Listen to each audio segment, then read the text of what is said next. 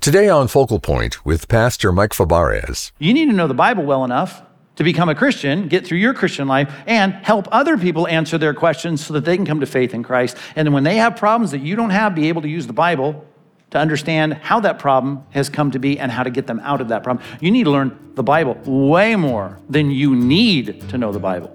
You need to learn the Bible well enough to be able to help other people, or you're going to sit in the tool drawer just collecting dust.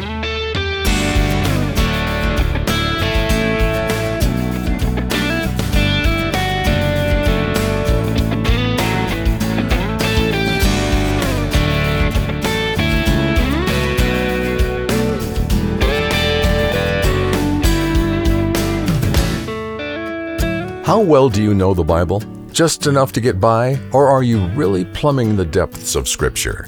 Today on Focal Point, Pastor Mike Fabarez highlights the excellent example of Philip, one of the seven men chosen to care for the widows in Jerusalem. Philip was not a preacher, but he was still called on to answer questions about Scripture. I'm Dave Drury, and it's time to open your Bible to Acts chapter 8, verse 30, as Pastor Mike continues a message called Knowing How the Scriptures Use Us.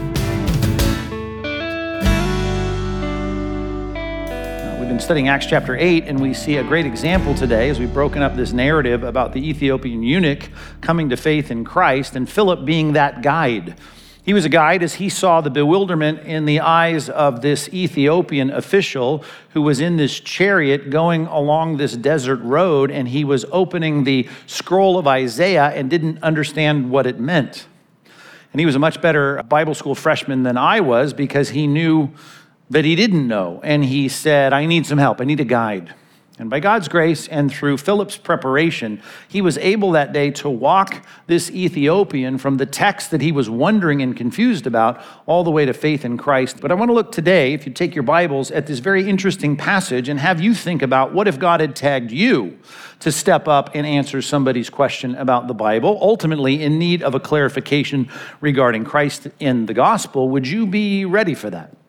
Matter of fact, I would like you to think if God had tagged you, as the passage last week uh, helped us to think through, and said, hey, here is a guy who's confused about an Old Testament passage, and what he really needs is for you to explain Isaiah 53 to him. I just wonder if, if it wasn't Philip, but your name was in the text, and you were called into that chariot to sit down next to him, um, how would that narrative have played out? How would that have gone? So let's dive into the middle of this. We broke it up into a few parts here, but let's look at the middle of this narrative in, in chapter 8, verse 30. We're going to read and study through verse 35 as the English Standard Version puts it. Here it goes So Philip, verse 30, ran to him, that Ethiopian official, and heard him reading Isaiah the prophet and asked, Do you understand what you are reading? Do you understand it? And he said, Talk about a good Bible student. Here he comes. How can I unless someone guides me? I don't get it. I can't. And he invited Philip to come up and sit with him. Pretend that's you. Here, can you explain this? Now, Luke breaks into the narrative here in verse 32 and tells us about the text that he was reading and records it here for us. Isaiah chapter 53, this specifically is verses 7 and 8, and he quotes it this way. It says, Now the passage he was reading was this Like a sheep, he was led to the slaughter, and like a lamb before its shears is silent, so he did not open his mouth. In his humiliation, justice was denied him. Who can describe his generation? For his life is taken away from the earth. And the eunuch said to Philip, About whom, I ask you, does the prophet say this? About himself or someone else? It's already odd that he's speaking about this person in the third person, so it doesn't seem like it's about him. And yet we have examples like of Jeremiah breaking into a lament about his role in the nation as a prophet and how embattled he was. And so maybe it's like that Jeremiah passage where it seems like everything fits together well, that he's talking about himself in the third person and how hard it is to be a prophet. Now, is that what's going on here? And of course, all the rest of the context would help us understand that this is far different than just it's really hard being a preacher these days. It gets into all these things about being crushed by the Lord, becoming a guilt offering for the sins of people, justifying by the death the lives of other people, being raised from the dead, even though they were in the grave. They come out and see their generation, their offspring. I mean, what this is really odd if this is about Isaiah. So is it about him? Is it about something else?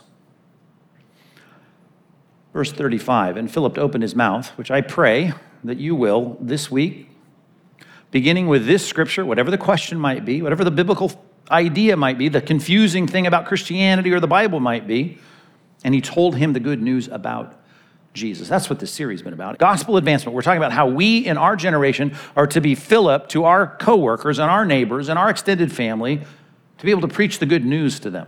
That's our job. This is not about the preacher's curriculum and the thing that preachers are supposed to do. This is about every person in the church, regardless of what your role might be in terms of service for the church, to be useful to God to help guide people through the truth to Christ. They got questions about it.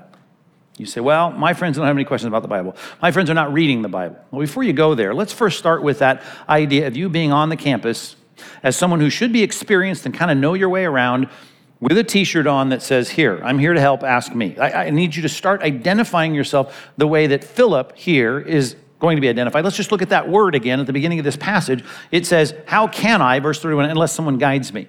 Philip's running up, there's a connection, a relationship. Verse 30 he asks the question, so he starts the conversation Do you understand what you're reading? And he says, How can I unless someone guides me? That's a very important word, used a few times in the New Testament to describe people that are trying to guide other people into the right understanding of the truth. I need a guide, he says. And so he said, Philip, why don't you be my guide? Number one on your outline, it'd be good for us to think of ourselves this way. You need to see yourself as a Bible guide. If you're a Christian here this morning, you are a guide to other people and you might as well wear a t shirt that says, If you have questions about the Bible, ask me. I am ready to see myself as not just a student of the Bible so that I can sit back and go, wow, I've really got a lot of great spiritual truths in place to live my Christian life, and it sure is nice because I got all my questions answered. No, no, no, no. It's not about you getting your questions answered. That's important, leads you to faith in Christ. But now, as a Christian, I see myself as entrusted with the message of reconciliation. Well, I got the gospel. Well, to get people to rightly understand the gospel, they've got questions, they're confused. And so you and I need to say, that's my job. I'm a Bible guide. That's my job. I want to get you into the Bible. I want you to help you understand what God has said, God has spoken. Here he has been very clear. Let me help you understand it. Well, I don't think I'd be very good at it. Let's get you better at it. Let's get you better at it. Take a look at this text. Go back to Acts chapter 8. In Acts chapter 8, here you have, and I, I, tried to at least get you to think what it might, might, have been like to have someone say, Hey, I'm here in Isaiah. Can you help me with this passage? They'd be like, Oh man, I don't know. That's going to be hard. And so the passage that he, quote unquote, happened to be reading was like a sheep, he was led to the slaughter, like a lamb before its shears is silent. So he doesn't open his mouth. In his humiliation, justice was denied him. Who can describe his generation? For his life is taken away from the earth. I mean, is this Isaiah talking about his death? No, it's not Isaiah. Matter of fact, I've studied that passage before, and it is about the Messiah, and the Messiah has come and he's Christ. That's something that, that guess what? Philip knew. He was able to. We know that that's going to end starting with this passage, beginning with this scripture. He went on. So that means that meant he covered it logically, he explained it. What if Philip had grown up saying, you know what I really like? I like the law of Moses, man.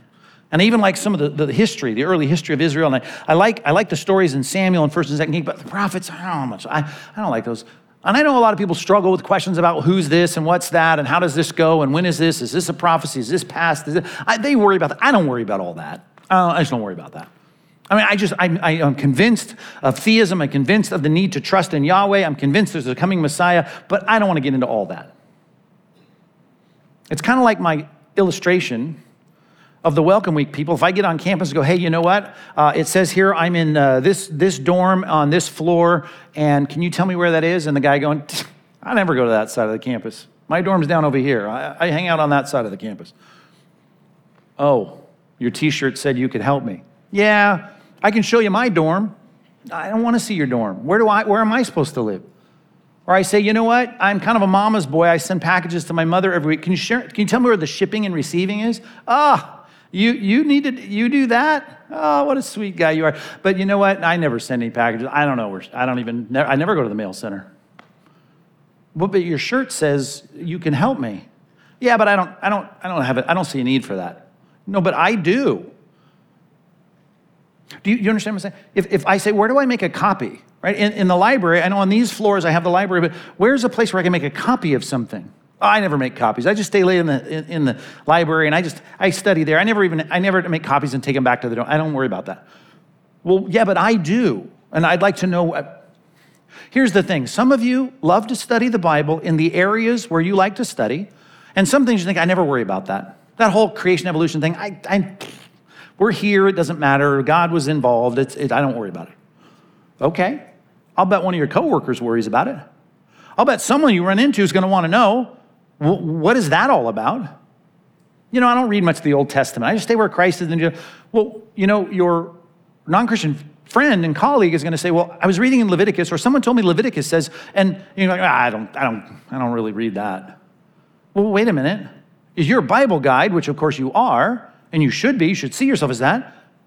I, I can't see Philip being much good by saying, "I don't really read Isaiah," so it's not helpful. There are things that you know that the world is asking, and you never really make it personal by thinking, I'm gonna have a coworker that asked me this, but you think, ah, I, I don't really, I'm not, the historicity of the Bible, manuscript evidence, you know, how the Bible came to be, I don't know. I just don't really worry about that. I trust the smart guys at my church that have figured that out, so I don't, I've never read anything, I don't study that. You may be reading a passage like this saying, I never have anyone say, answer my Bible or theological questions or ethical or philosophical. Maybe God's not reaching into the toolbox to grab you for those things because you're just not sharp. And I don't mean you're dumb. You got all it takes to be sharp. It's just that you haven't gone through the hard work of having that edge filed down and made sharp. You got to know your Bible. You need to know it better than you know it now. You, you, you don't just need to know your Bible well enough to be a Christian and to get through your Christian life. You need to know the Bible well enough to become a Christian, get through your Christian life, and help other people answer their questions so that they can come to faith in Christ. And then when they have problems that you don't have, be able to use the Bible to understand how that problem has come to be and how to get them out of that problem. You need to learn the Bible way more than you need to know the Bible. You need to learn the Bible well enough to be able to help other people, or you're going to sit in the tool drawer just collecting dust. Number two, you need to get to know the Bible much better, much better, much better. Here we go again. Just wants us to be Bible scholars. I want you to be Bible scholars. Busted. Busted. Yep, that's what I want. You're absolutely right. And I'm not being sarcastic. We need to master the book and all the implications. Well, I can never do that. You can do better than you're doing now. Notice the point, read it carefully, get to know the Bible much better. I could have written, know everything you can know about the Bible. Not what I'm saying. Well, if really Philip's going to be prepared, he better be ready to, to exegete Nahum chapter 1 and Leviticus chapter 23, as well as Isaiah 53. Well, yeah, maybe he didn't, but God picked him up to get in this chariot knowing that he knew Isaiah 53 and could respond to that question. And all I'm saying is you're going to be much more useful to the Lord the more you know. So I want you to know more. You've got to know the book better and all the things on which it's based and everything that helps us think through the implications of it and what it would say to this movement or that fad or this, this theory or this philosophy or the way this group says we ought to do church. We ought to know that. We ought to know the Bible. I had a choice to make as a pastor to look at this passage and get into the details of Isaiah 53 and work through it, and even some of the nuances between the Septuagint and the Masoretic text and how this is all laid out. And I thought I can do that. I can roll up our sleeves and do Bible study and Isaiah 53, or I could do something pastorally that I think may be more important, and that is that you and I make a commitment to be more like Philip, which means we're not going to sit here and exegete Isaiah 53, although we could and I have, and you can look those up. But it's for us to think about do we know enough to be more useful this year than we were last year? So I want to help you through that. This may seem an odd part of the sermon, but let me help you through it. I'm going to do it with a series of letters. Let me give you some letters, okay? Can I start with this? Give you three letters to start with. Subpoints, ready? C, B, I. Let's start with those three letters. C, B, I. Guess what CBI is intended to do? Well, you can quote the second point to get to know your Bible much better. That's what it's designed for. Well, I go to church. You go to church. That's great. Good for you. I've never read your papers. I've never assigned textbooks and then quizzed you on whether or not you knew that material and got it well and weren't sleeping through it thinking of sports when you were reading those paragraphs. I've never had that chance to have that kind of interaction with you. Professors at CBI have the chance to do that with you as you matriculate through a classroom and you learn important things that will help you when someone at work says, I don't understand why, if God's so good, there's so much evil in the world. studying the Bible and the understanding of sin and its origins and what God has done to curse the fabric of, of, the universe. Those are the kinds of things you would learn to be much more apt and fluent and, and conversant in if you studied more formally. I encourage you, and here's my, my strong exhortation to you. When you go out here and grab your cookie and coffee after the service, look over your shoulder to the left. It's right over here in this corner. You'll see our welcome booth for all the the, the, people that come to our campus and don't know where they're going. And then right next to that is a CBI, a Compass Bible Institute booth. Our leaders are out there, our registrar is out there, our director is out there, professor or two might be out there. You talk to them about signing up. Get the list, get the information, learn how you can apply and register for a class. I'm exhorting, what are you doing? There are churches all over the place that would love to have the advantage of you driving and parking in your regular parking spot here in our parking lot and walking into a classroom with the kind of, of careful, thoughtful training that we need to be able to say, I know the Bible better this year than I did last. And I dare you to take a CBI class. CBI. Let me give you three more letters. Ready? DBR. Do you know those letters? DBR. Daily Bible reading. Church is big on that. I got my own plan. Listen. It's like us having some kind of fitness thing here, right? And we've got trainers here, and you go, I got my own exercise routine. You know, most people that say that, most people, not you, I know, because you have this great workout thing in your garage. No, but most people use that as a cover to not really do what we're doing. Well, I'm really hardcore. I want to read more than. You can read our section of the scripture five, six times in, in a day. Just do that if you really want to do more reps. But master the material that is there every morning. You go to our website, right? After you go to compassbibleinstitute.org, go to compasschurch.org and see the most prominent first orange button you're going to run into. And it's not give, just so you know. The first button you're going to run into is the daily Bible reading, because that's what we want you to do. Don't make me quote the stats about how many people go to church for years and years and years and years and years and years and years and have never read the whole Bible from cover to cover because you would be depressed. And I don't want to depress you, I want to motivate you. And that is to read the Bible every single year. If you've been a Christian around this church for seven years, five years, three years, well, then you've read the Bible through, I hope, at least seven times, five times, or three times, because you're in it with us every single day. Every morning, get up and read the DBR. Understand it. Someone asks you at work, well, I heard that somebody on Twitter said there's this verse in, in, in Leviticus about XYZ. Man, if you've been here seven years doing what you should be doing, which is reading the daily Bible, going to say, well, I've read that passage at least seven times in the last few years. And I'm telling you, uh, yeah, I've struggled with it too, or I've thought about it here. I'm more, let me get you some answers. You are going to be at least familiar with this book that we're basing our eternity on. CBI, DBR. How about this one? CB. CB, what's that? Compass Books. Compassbooks.org. Compassbooks.org. Here's the thing I know it's easier for you to click on Amazon and get all your books delivered to you. But I don't know if you know, but Bezos doesn't really like all the books we recommend. I don't know if you know that. Some of them he doesn't like. And you know what? They've been increasingly, militantly banning books they don't like. Guess what? I bet half the books on my reading list every week eventually will not be available for you to click on and have sent to your house. We're working on that, investing more money in that website, being able to make compassbooks.org a place where you can get all the recommended books that our pastors have read and vetted and we, we like. Can't vet every single word and, and approve every word, but we're going to make it to where you can click on it and have those books sent to you or your friends in Nebraska or, or, or Canada or whatever. We'll be able to send them out. It's going to be a start, and we're going to start slow, but we're going to get this thing going. You need to be reading Christian books every single day. You should have one in the morning you're reading, one in the evening you're reading. You should have one sitting by the throne in the bathroom that you pick up and you read. Depending on your, your, your movements, you, you may read it twice a day, maybe once a day, but you're gonna read it. And there's so many books. Do you know, every week I give you a list of books. I don't know, 14, 15 books. I say, these would be good to read. Matter of fact, anybody have the printed worksheet? Flip it over. Flip it over. I get books every single week. Let me see what I put down this week.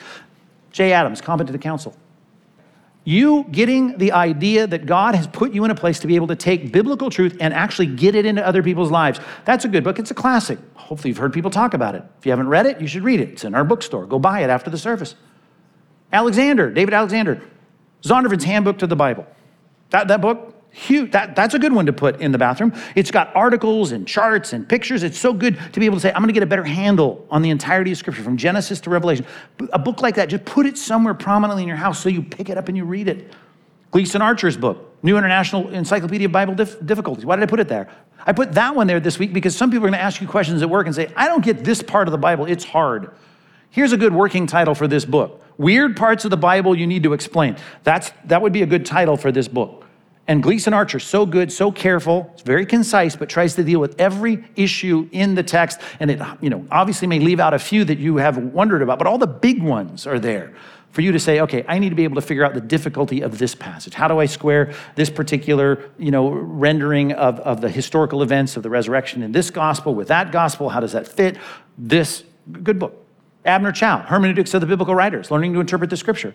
Abner Chou is trying to help people who are trying to rush from whatever Old Testament passage to Christ, and that's certainly where we're going in this text. That's what Philip did. But how do you do that without really running roughshod over the intention, the original intention of an Old Testament text? That may be on another level for people that are in CBI, but that's a good book and an important book, fairly new book. Chrispin's book. I bet no, none of you have probably heard about this one, few of you. Gerard Chrispin, The Bible Panorama. That's another good one for your bathroom. It's got short, it's got 1,183 chapters in it. That sounds like a lot. I think it's that many. As to how it, it follows every chapter of the Bible. And in every single one of these, it just gives you a quick rundown of what are the main themes, what are the main characters, what's this chapter about, how does it fit in the whole of the book. That'd be good for you to handle on the Word of God. There's a guy, you know, Mike Fabarez wrote a little book called Bible Survey for Kids. And the only reason I put that on there is because some people read that as they try to give it to their kids. They go, man, I learned more about the Bible than I've ever learned before just by trying to teach it to my kids. I tried to act like to my seven year old that I knew all this stuff, but some of it was new to me. And it was helpful to learn about the minor prophets or the historical books, or very simple. But maybe if you've never done that, it's in our bookstore. I'm saying I could go on and on. I go through all of these. But the point is, you need to get good Christian books. I know I say it all the time, but go buy a book today. Please go buy a book. You're listening to Focal Point with Pastor Mike Fabarez and a message titled Knowing How the Scriptures Use Us. If you want to hear this entire uncut message, simply go to our website, focalpointradio.org. If you're looking for good Christian books and resources, like the Bible Survey for Kids that Pastor Mike mentioned today, then go directly to focalpointministries.org/books. Our online bookstore is the best place to find vetted resources from Pastor Mike's book list, and it's a great alternative to other online booksellers. When you make a purchase from Focal Point Ministries online bookstore, you know you're supporting this ministry instead of sending your money to businesses that don't share your values. So check out the selection at focalpointministries.org/books. And this month, Pastor Mike has personally picked an excellent resource for our listeners titled How to Know God Exists Solid Reasons to Believe in God, Discover Truth, and Find Meaning in Your Life, written by evangelist Josh McDowell and author Thomas Williams. It's designed to help you quickly and easily find answers to some of the universal questions everyone asks about God and the Bible. And right now, we'll send you a copy of How to Know God Exists when you make a generous donation to Focal Point. Donate online at focalpointradio.org or by calling 888 320 5885. Or if you prefer, write to us at Focal Point, Post Office Box 2850, Laguna Hills, California 92654. And you can easily sign up to automatically receive Pastor Mike's monthly book selection when you sign up to become a Focal Point partner. Now, this is a select group of friends who pledge a monthly gift to support the teaching here on Focal Point. Sign up today when you call 888 320 5885. That's 888 320 5885. Or you can get signed up online at focalpointradio.org. And thanks for partnering with us. Well, how are you using your time? Are you investing in intentional and thoughtful Bible study, or are you squandering it on short lived personal entertainment? I'm your host, Dave Drury, inviting you to join us tomorrow to hear Pastor Mike Fabarez present the conclusion of a message titled Knowing How the Scriptures Use Us. That's Tuesday on Focal Point. Pastor Mike here. I pray today's message will help you live out your faith with truth and love. After all, that's the kind of biblical faith that changes lives and transforms a crooked culture. But if you haven't truly surrendered your life to Christ, then I'd like to invite you to get in touch. We'd love to pray with you and help you discover God's plan of salvation. Visit focalpointradio.org. Today's program was produced and sponsored by Focal Point Ministries.